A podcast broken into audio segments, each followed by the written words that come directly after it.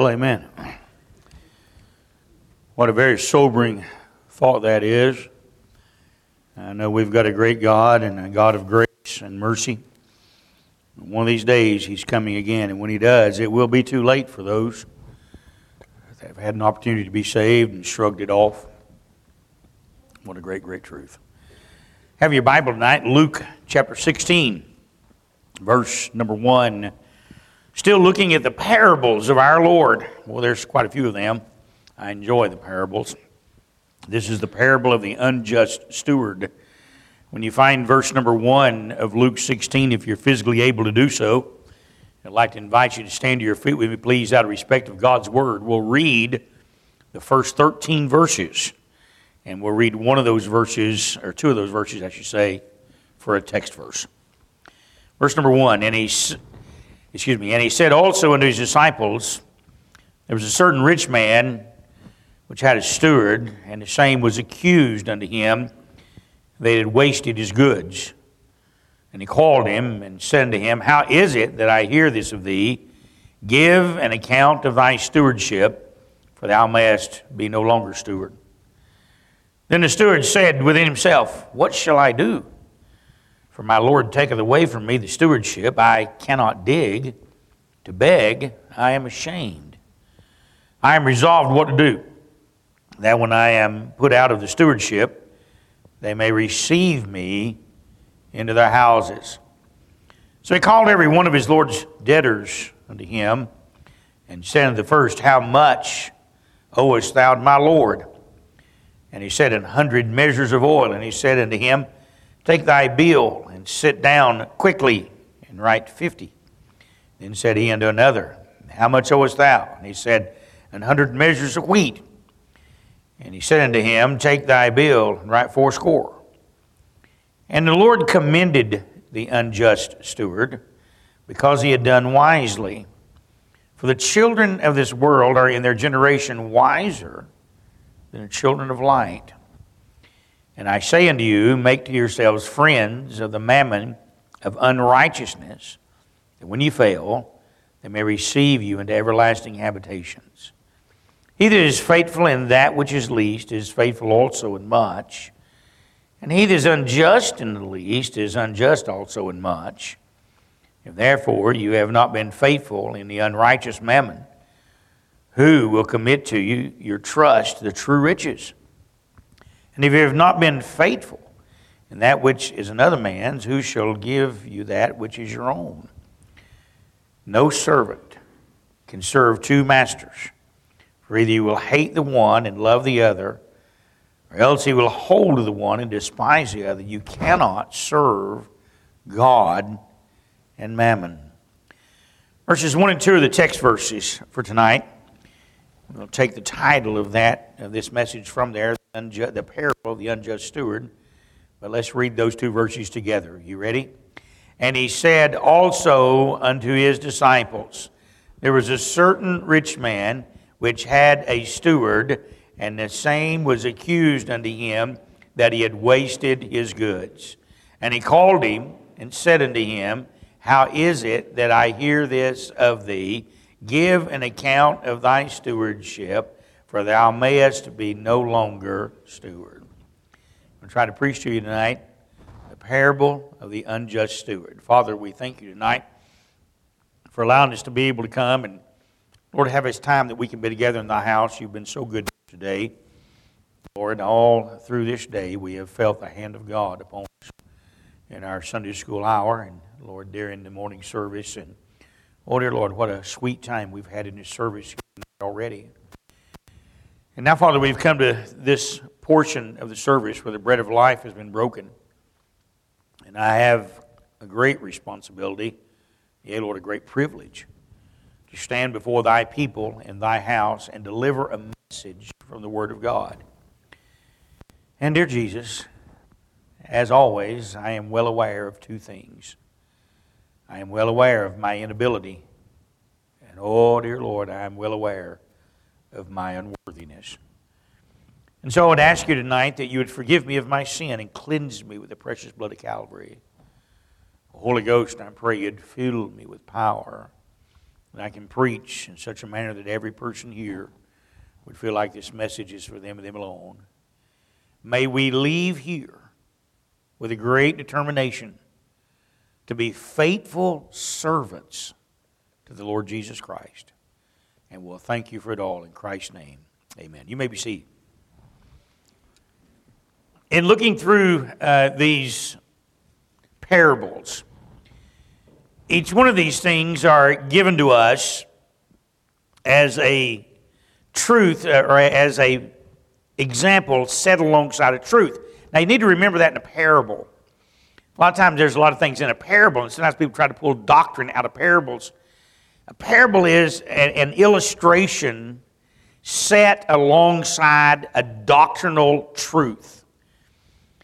And we find here an, an interesting parable we find that Jesus now gives a parable to his disciples in the first 13 verses. He is giving this to his disciples, he's giving that to the believers. Now, I can say tonight that he's given it to you and I. You're going to find the end of this, and, and we'll read this whole chapter. This whole chapter revolves around this parable in some way, shape, form, or fashion. And we'll look at tonight as we, as we go through this. But you're going to find that this parable starts talking to you and I as Christians. It is a parable that's set alongside the truth of stewardship. It is a parable that the Lord gives. If we divide the characters of this out, then the Lord Jesus is the rich man.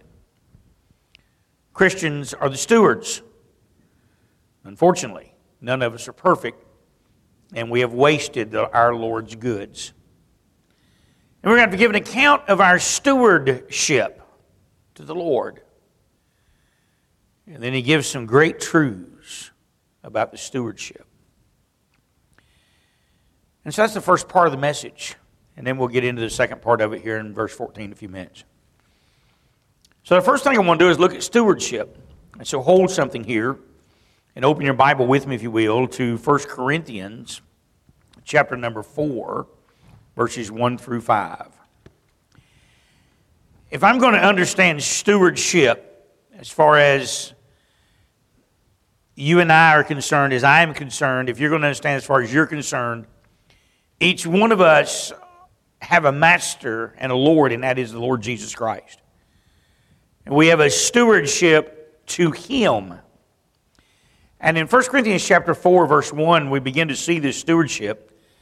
And it says, Let a man so account of us as of the ministers of Christ and stewards of the mystery of God. Now, I want you to notice that we are Christians and we're to be accounted as stewards of the mysteries of God. You say, I'm not a preacher. It has nothing to do with being a preacher. It has to do with being a Christian. It has not anything to do with being a Sunday school teacher or a deacon or a, some other position you might think in, uh, in, as far as the local body of believers is concerned. It has to do with being a Christian. And so we are Christians and we are stewards of the mysteries of God. Now look in verse 2.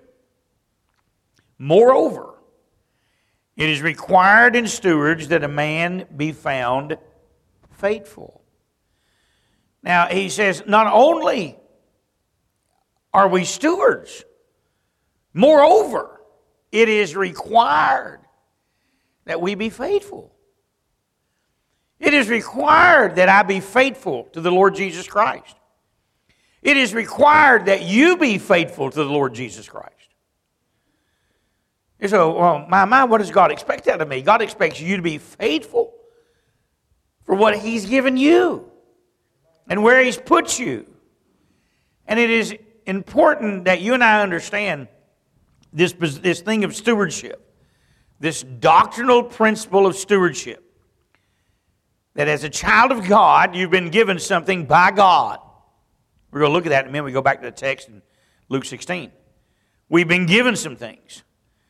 It is the mysteries of the gospel. And we are required by God to be faithful.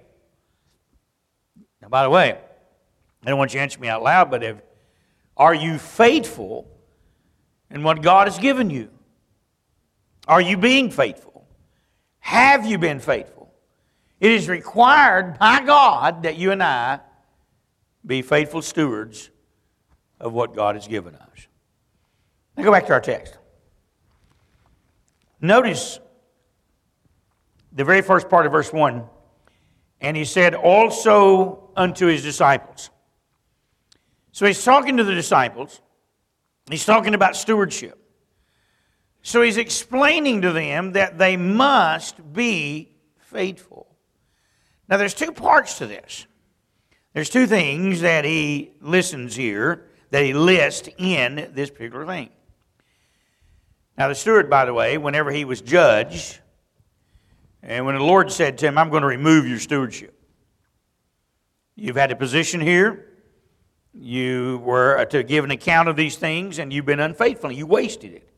By the way, I want you to notice he didn't thieve it, you wasted it. Now, that's important. Go, go back if you look in, in, at verse number one. There was a certain rich man which had a steward and the same was accused unto him that he had wasted his goods.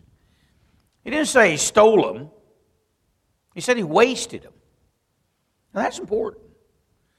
You, you, you see, I can be in trouble with my Lord because I have wasted the things God given me. Sometimes we like to say, well, you know, I'm doing the best I can. Well, if I'm wasting what Jesus has given to me, that's a very poor excuse to Him. If you're wasting what God has given to you, that is a very poor excuse.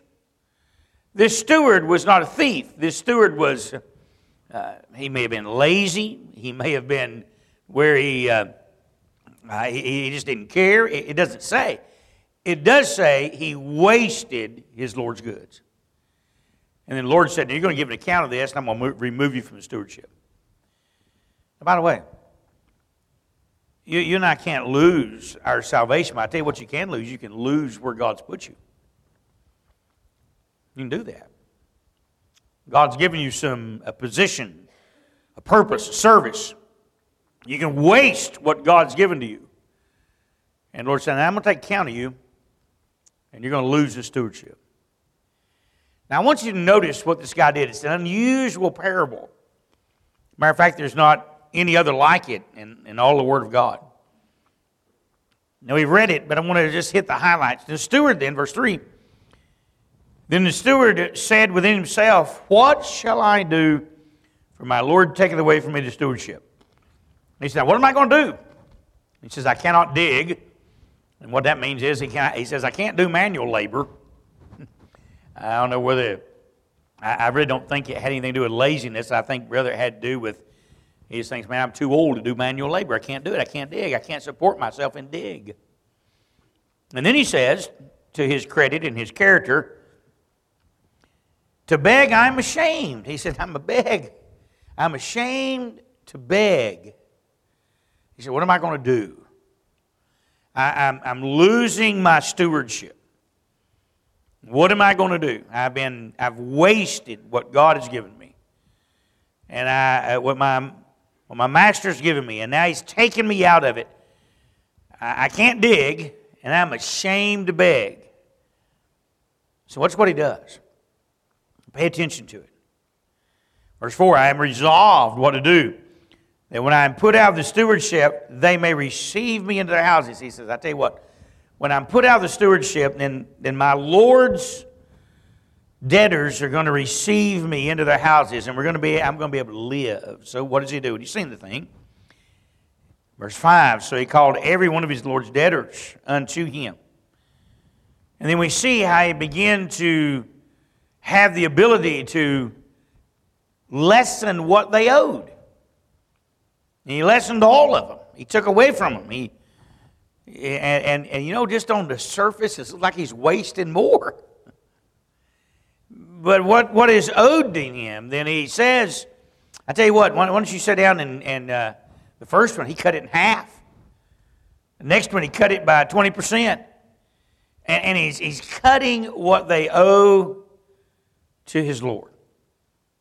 Now, when he does that, I want you to notice in verse 8, and the Lord commended the unjust steward.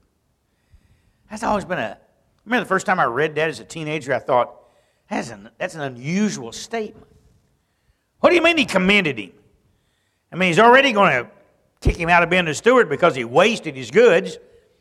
And now he's come here and he has, looks like, wasted more of his goods. And the Lord commends him. What does he commend him for? What, what, is, what, what is he commended or what is he patted on the back for, so to speak, and say, well, that was, that was pretty good, that was pretty smart? What did he do? And go back and look at all of it there again in, in verse number 8. And the Lord commended the unjust servant because he had done wisely. For the children of this world are in their generation wiser than the children of men. He says, I tell you what, he commended because he was wise. Now, here's the truth this, this guy was selfish. He's, he's selfish in, in, in what he's doing. He has an ulterior motive behind cutting their bills. There's no doubt about that. The, the ulterior motive is, is I'm going to uh, do this so that I, I can't dig and I'm ashamed to beg. And if I do this, then they will receive me. And that's why he's doing it. But in the process of it, he's showing mercy. In the process of it, he's being merciful to some folks. There's a truth in that. You see, oftentimes you and I, when we get in trouble, the last thing we want to do is be merciful to somebody else. Sometimes you and I, we, we, we, we want the Lord's mercy, but we, we're not merciful to others. We've already looked at a parable where you remember the Lord forgave a man 10,000 talents, and he went and found his fellow servant, owed him a hundred pence, and he caught him by the throat, and he was an unmerciful servant. Remember that parable? And here you find this man is showing mercy. He's showing mercy. And the truth is, when you show mercy to someone, you're going to find that it causes them to show grace to you. It's a wonderful truth. One, one of the things that you and I as Christians need to learn, and he says the children of this world are wiser than we are sometimes. You know, one of the, one of the things that I need to learn to do, and you need to learn to do in life, is just show mercy. Just need to learn to show mercy to people. I mean, you're going to have people.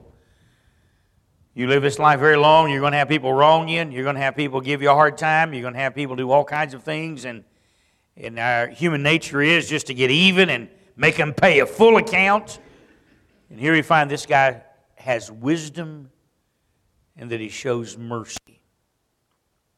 Now keep that thought in mind. He has wisdom because of the mercy that he's shown. But now we're about to find something that seems a little strange. We've done read it. But just keep that thought of mercy in your mind. And I want you to notice the rest of this. Verse number 9 seems like an odd statement, and it says, And I say unto you, make yourselves friends of the mammon of unrighteousness, and when you fail, they may receive you into everlasting habitations. What an odd verse. And by the way, let me describe something. The mammon there is not Satan.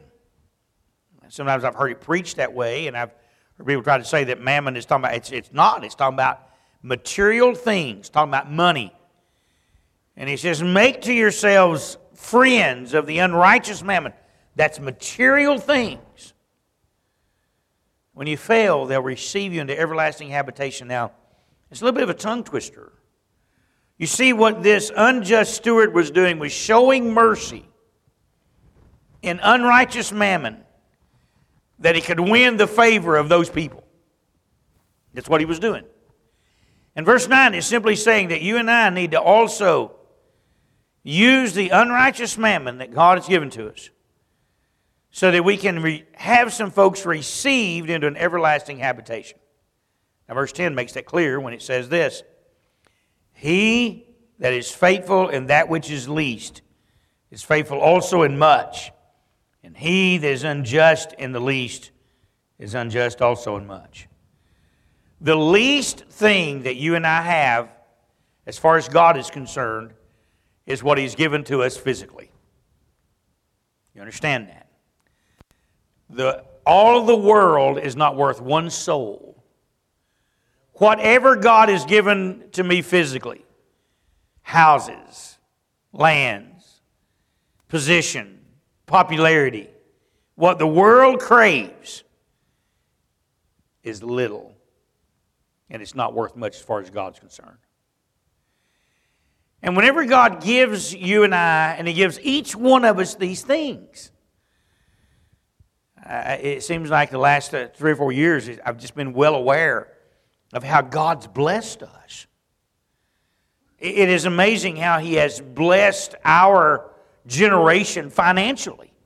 I know a lot of people telling you that we're in trouble, but I, listen, I'm, I'm old enough to remember that. I, I'm just telling you that the, the average person in this part of the world has a higher standard of living than the rich people did when I was a kid. And for sure, when my parents grew up here, it's phenomenal. We have been blessed mightily with the unrighteous mammon. And that's the little things with God. I mean, He's going to burn all this up one of these days. And the question is, is am I being faithful with what God has given me? Am I being faithful with what God has given me in things? Am I being, and by the way, there's one thing that every one of us has that we're equal in, and that is time. Am I being faithful to the Lord with my 24 hours every day that He's given me? Are you being faithful with it? Now, I'm not the judge of that. God's the judge of that. But the truth of the matter is, He has given us time and talents, and it's the unrighteous mammon. And are, those are little things in the sight of God. Why He spoke this world into existence, He's going to speak it out of existence. There's going to come a time that He declares time to be no more because He exists outside of time. Time doesn't mean anything to God. A day is equal to a thousand years, a thousand years equal to a day. Time means nothing to God. Seems like everything we revolve around time, time, time. It's all important how much time we do this or what. And, and you, you know how little that matters to God? How little that matters. And, and so in, in, in verse 10, he says, Now listen, if you're faithful in the least, you'll be faithful in much. But if you're unfaithful in the least, you, you'll be unfaithful in much also. I've lived long enough now that I've seen people that were not faithful with the little things God's given. And I've actually heard people say, Well, I tell you what, whenever God gives me something bigger, I'll be faithful. No, you won't. If you can't be faithful in the little things God's given you, you certainly won't be faithful if He gave you something bigger. But He's not going to. Now, notice verse 11, and, you, and you'll notice what He says about this. If therefore you have not been faithful in the unrighteous mammon. He says, Now listen, if you haven't been faithful in the things that God's given you, the material things, the time, the talents of this world, if you haven't been faithful in that, then here's the question Who will commit to your trust the true riches? He says, Do you think God's really going to commit true riches into your hands if, you have, if you're not faithful with the little things? If I can't be faithful with the physical things that God give me, if I, if I can't be faithful to tithe on what God gives me, if I can't be faithful to, to, to give an offering and tithe on what God's given, you think God's going to give me something more important than that? If I can't be faithful to give God my time, where that I'm serving Him on the Lord's Day and I'm trying to win people to Christ and I'm trying to give God a, a, a, time during every day, do you think God's going to give me something more valuable than that? That's the question He's asking. Jesus is saying to these disciples, now listen, if you can't be faithful with the unrighteous mammon, do you really think I'm going to give you true riches? You really think I am? Do you really think that if you can't be faithful with the things you can see, touch, know it's there, do you think I'm going to give you something that's true riches, grace, power of the Holy Ghost, peace? You think I'm going to give you that? It's a legitimate question. If I'm not faithful in the unrighteous mammon, I cannot expect God to give me true riches. There's the principle He's given them. It's a, it's a principle of stewardship. If I'm not faithful in the little things that God has given me, I cannot expect God to give me something greater. Now keep reading the text. We've done read it once, but I want you to go back to it and look at it. Verse 12. And if you've not been faithful in that which is another man's, who shall give you that which is your own? He says, now, and by the way, isn't that a tongue twister?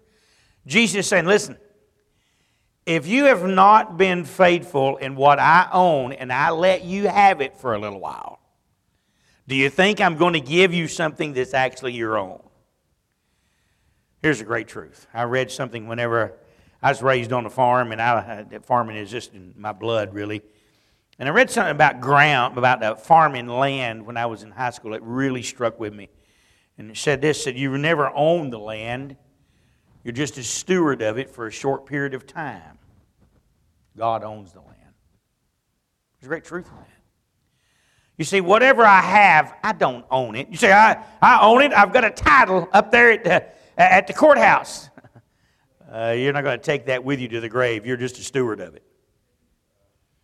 You say, Well, I, have worked hard for this and it's mine. No, you're just a steward of it. One of these days you're going to die and somebody else will own it. They really won't own it, they'll just be a steward of it like you are, and, and you'll just be a steward of it. So everything we have, we're just stewards of. And the Lord says, Now listen, if you've not been faithful in what I've given you that's mine, you really, do you really, really think, you really think that you're going to get something that's yours? By the way, what is mine? What is yours? Well, 1 Corinthians chapter 3, I want you to turn over just a minute and we'll, we'll come back here. I want to show you something that's mine, something that's yours, and something that uh, is not going to be taken away from us, and something that we're actually going to voluntarily give up one of these days, but I want to show you something. 1 Corinthians chapter 3. We'll begin reading in verse 11. 1 Corinthians 3, verse 11. I want you to notice something. For other foundation can no man lay than that is laid, which is Jesus Christ. There's great truth. The only foundation for my soul, the only foundation for your soul is the Lord Jesus Christ. God in the flesh virgin born deity, came to this earth and lived without sin, died on Calvary, not for his own self, but for me and for you, and died in our place, and died for our sin, was buried, and rose again by his own power, made atonement for us. That's the foundation of my life, and that's the foundation of salvation, and that's the foundation. There's no other foundation can be laid. Oh, but now here's my stewardship. Look at the next verse. Now, if any man build upon that foundation gold, silver, precious stones, wood, hay, stubble, now there's my stewardship. I mean, I'm on this foundation, now I'm building. I got on this foundation October the 2nd, 1977, and I've been building on that foundation from that day till this. Gold, silver, precious stones, wood, hay, stubble. Whatever day you got on the foundation, you, you're there, you're on Christ, and now your stewardship has started. You're building on that foundation gold, silver, precious stones, wood, hay, stubble.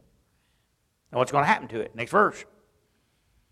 Every man's work shall be made manifest, for the day shall declare it, because it shall be revealed by fire, and the fire shall try every man's work of what sort it is.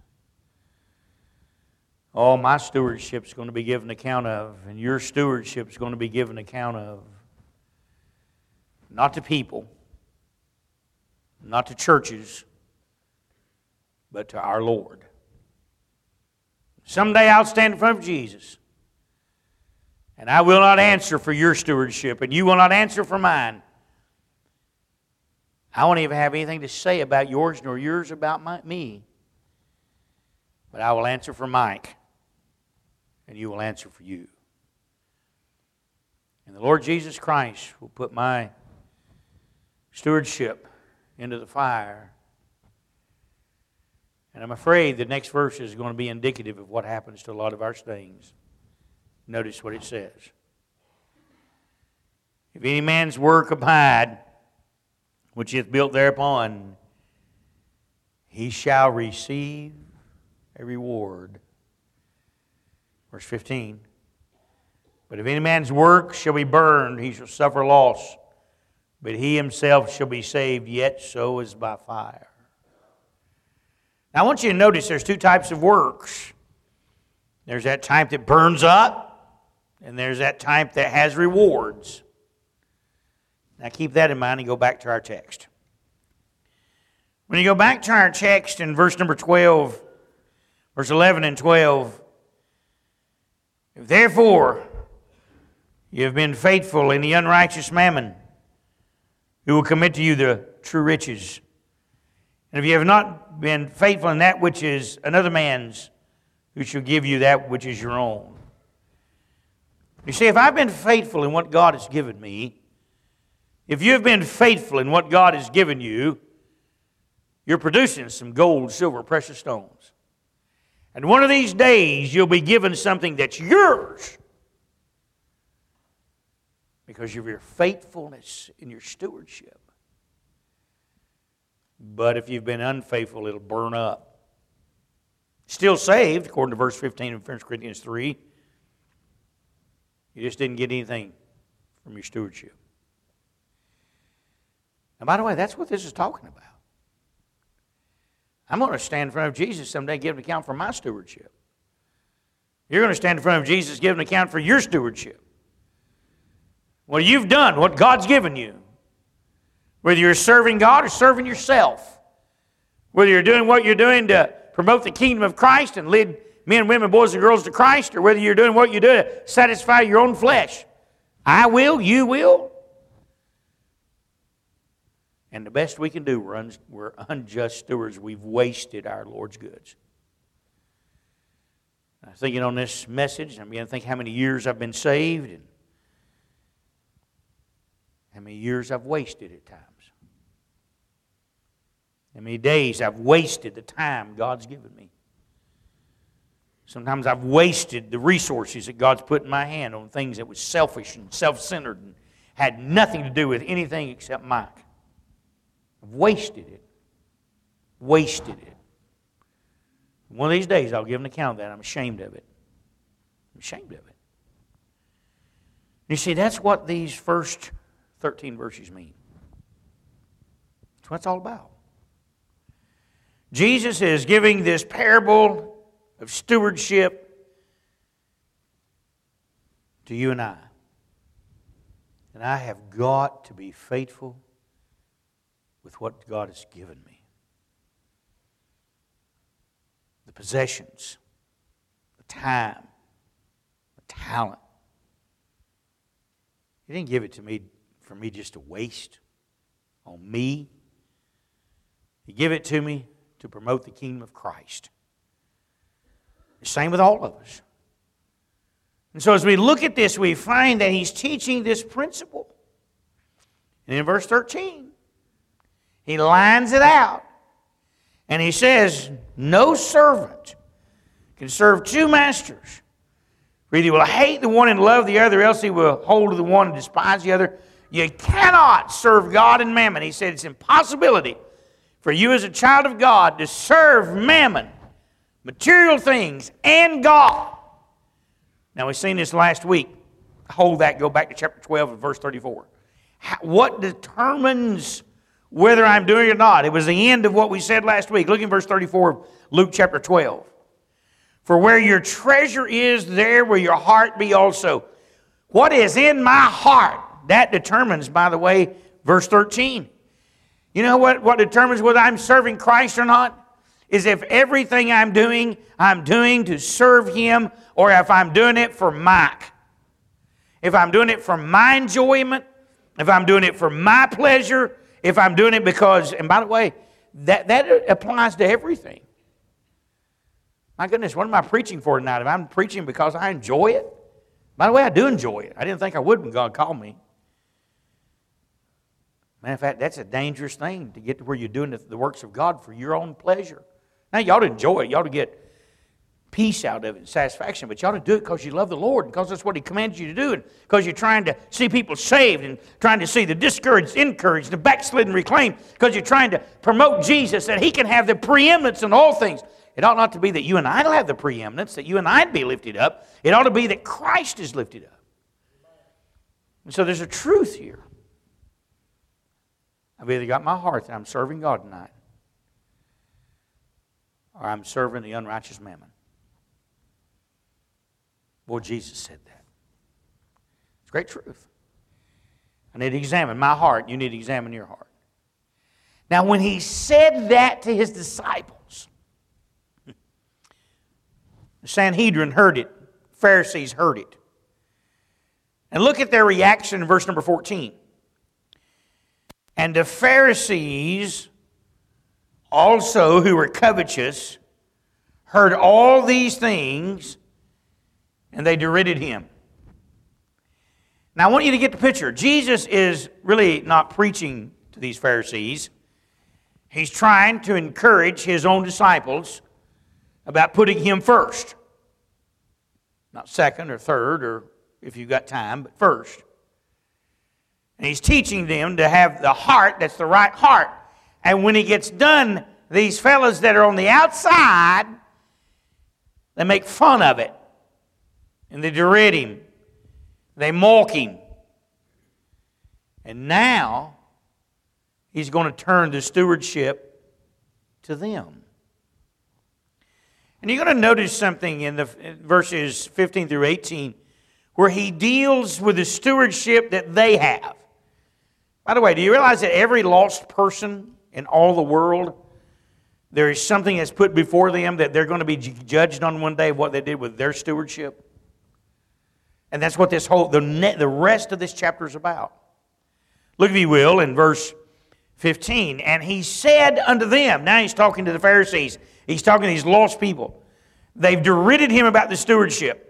He's now about to bring the stewardship full circle to them. And he said unto them, Ye are they which justify yourselves before men, but God knoweth your hearts. For that which is highly esteemed among men is abomination in the sight of God. And he says, Hey, I know what's in your heart. And you've got yourself lifted up, you're justifying yourself in front of men, and people are patting you on the back, telling you how good you are. But what is highly esteemed among men is an abomination in the sight of God. That's a, that's a huge warning. I keep reading. He, may, he's, he's taking them right where they live. Verse 16. The law and the prophets were until John. Since that time, the kingdom of God is preached, and every man presseth into it.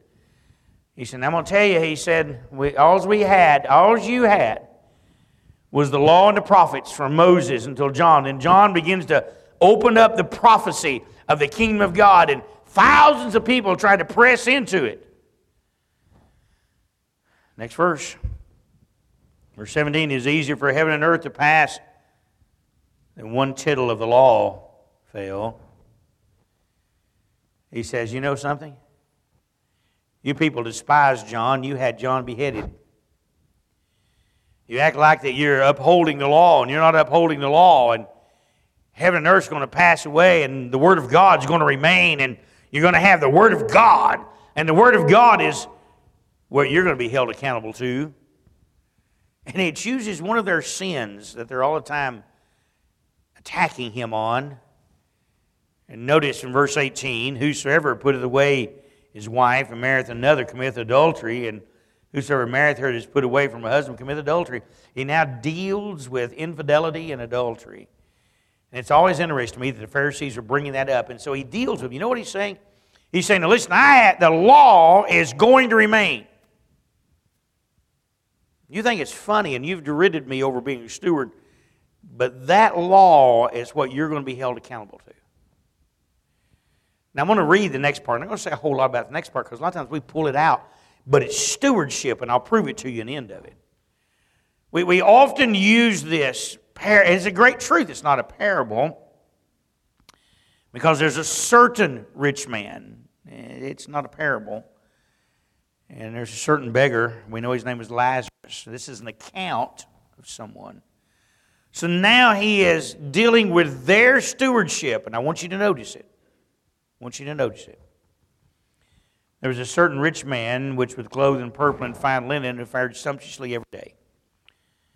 And there was a certain beggar named Lazarus, which was laid at his gate full of sores, desiring to be fed with the crumbs which fell from the rich man's table. Moreover, the dogs came and licked his sores, and it came to pass that the beggar died and was carried by the angels into Abraham's bosom. The rich man also died and was buried, and in hell he lifted up his eyes, being in torments, and said, Abraham afar off, and Lazarus in his bosom. And he cried and said, Father Abraham, have mercy on me, and send Lazarus that may dip the tip of his finger in water and cool my tongue, for I am tormented in this flame. But Abraham said, Son, remember that thou in thy lifetime receivest thy good things, and likewise Lazarus evil things. Now he is comforted, thou art tormented. And besides all this, between us and you, there is a great gulf fixed, so that they which would pass from hence to you cannot, neither can they pass to us that would come from thence. Then he said, I pray thee, therefore, Father, that thou wouldest send him to my father's house. For I have five brethren, they may testify unto them that they also, lest they also come in this place of torment. Abraham saith unto him, They have Moses and the prophets, let them hear them. And he said, Nay, Father Abraham, but if one win them from the dead, they will repent. And he said unto them, If they hear not Moses and the prophets, neither will they be persuaded, though one rose from the dead. Whenever you read that phrase, Moses and the prophets, Moses is the Pentateuch, Genesis, Exodus, Leviticus, Numbers, Deuteronomy. And the prophets are the other 34 books of the Old Testament written by the prophets. And I want you to notice that Jesus said, you know what the, you, these lost people, their stewardship is? Is whether or not they listened to the Word of God. Notice he says, send somebody from the dead. They'll repent. He says, oh, if they don't hear the Word of God, they wouldn't repent, though one went from the dead. You see, the stewardship in this particular part of Luke 16 has now changed. The first 13 verses deal with you and I. I'm going to give a stewardship of what I have built upon my foundation from the time that I got saved, and so are you. If it all burns up, I'm still saved. I just don't have anything that God gave me because I was selfish and self centered and served Mike. When those Pharisees derided him, he then turned to their stewardship. You see, lost people, sometimes they think that all their works and what they do is going to do them some good. Doesn't do them any good at all. And Jesus just sort of, he just went over their works. And he went straight to the, to the point of what they do with the Word of God. You see, here's a great truth. Everybody that's saved, you're saved because the Word of God spoke to your heart and you surrendered to the Word of God whether it was a message somebody preached or somebody testifying to you, you picked up a gospel tract and it had the Word of God in it. The Word of God spoke to your heart and you repented simply from the Word of God. You know what lost people do that reject that? They won't hear the Word of God. That rich man said, No, they won't hear the Word of God. They'll hear something supernatural, somebody rising from the dead. They'll get saved if they hear that. And Jesus says, Nope, nope, the way I deal with stewardship. with every man every woman that's ever born that never trusts me. At the great white throne judgment, he'll open the books and he'll take them back to the time they heard the word of God and they refused to repent. There's a truth in that. There's a truth in that. So Luke 16 is a whole chapter on stewardship. Starts with my stewardship, your stewardship if you're saved. Ends with the stewardship of the Word of God with the lost. What are they going to do with the Word of God? By the way, that is why you and I just need to be giving the Bible to lost people. People say, How are we going to see people saved? Give them the Word of God. The Word of God is quick and powerful and sharpening a two edged sword, piercing the dividing asunder of, soul, of joints and marrow, discerning the thoughts and intents of the heart. The Word of God is what gets them, not my thinking and not my whatever I might come up with, but the Word of God.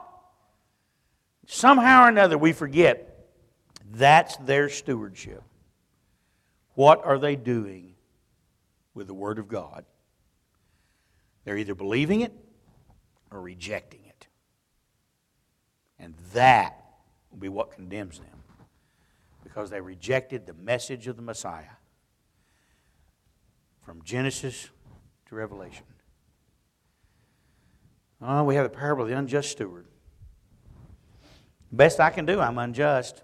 And I wish I could, I wish I didn't have a lot of things I'm ashamed of. The older I get, I just want to try to serve Him every day. By the way, you ought to decide that. So you're going to put Him first. You're going to give an account of you. You won't give an account of Mike, and I won't give an account of you. We'll give an account of ourselves. It ought to break our hearts that the lost are just going to give an account of the stewardship of the Word of God that was put in their possession and what they did with it. Every head bowed and every eye closed. I appreciate you being here tonight.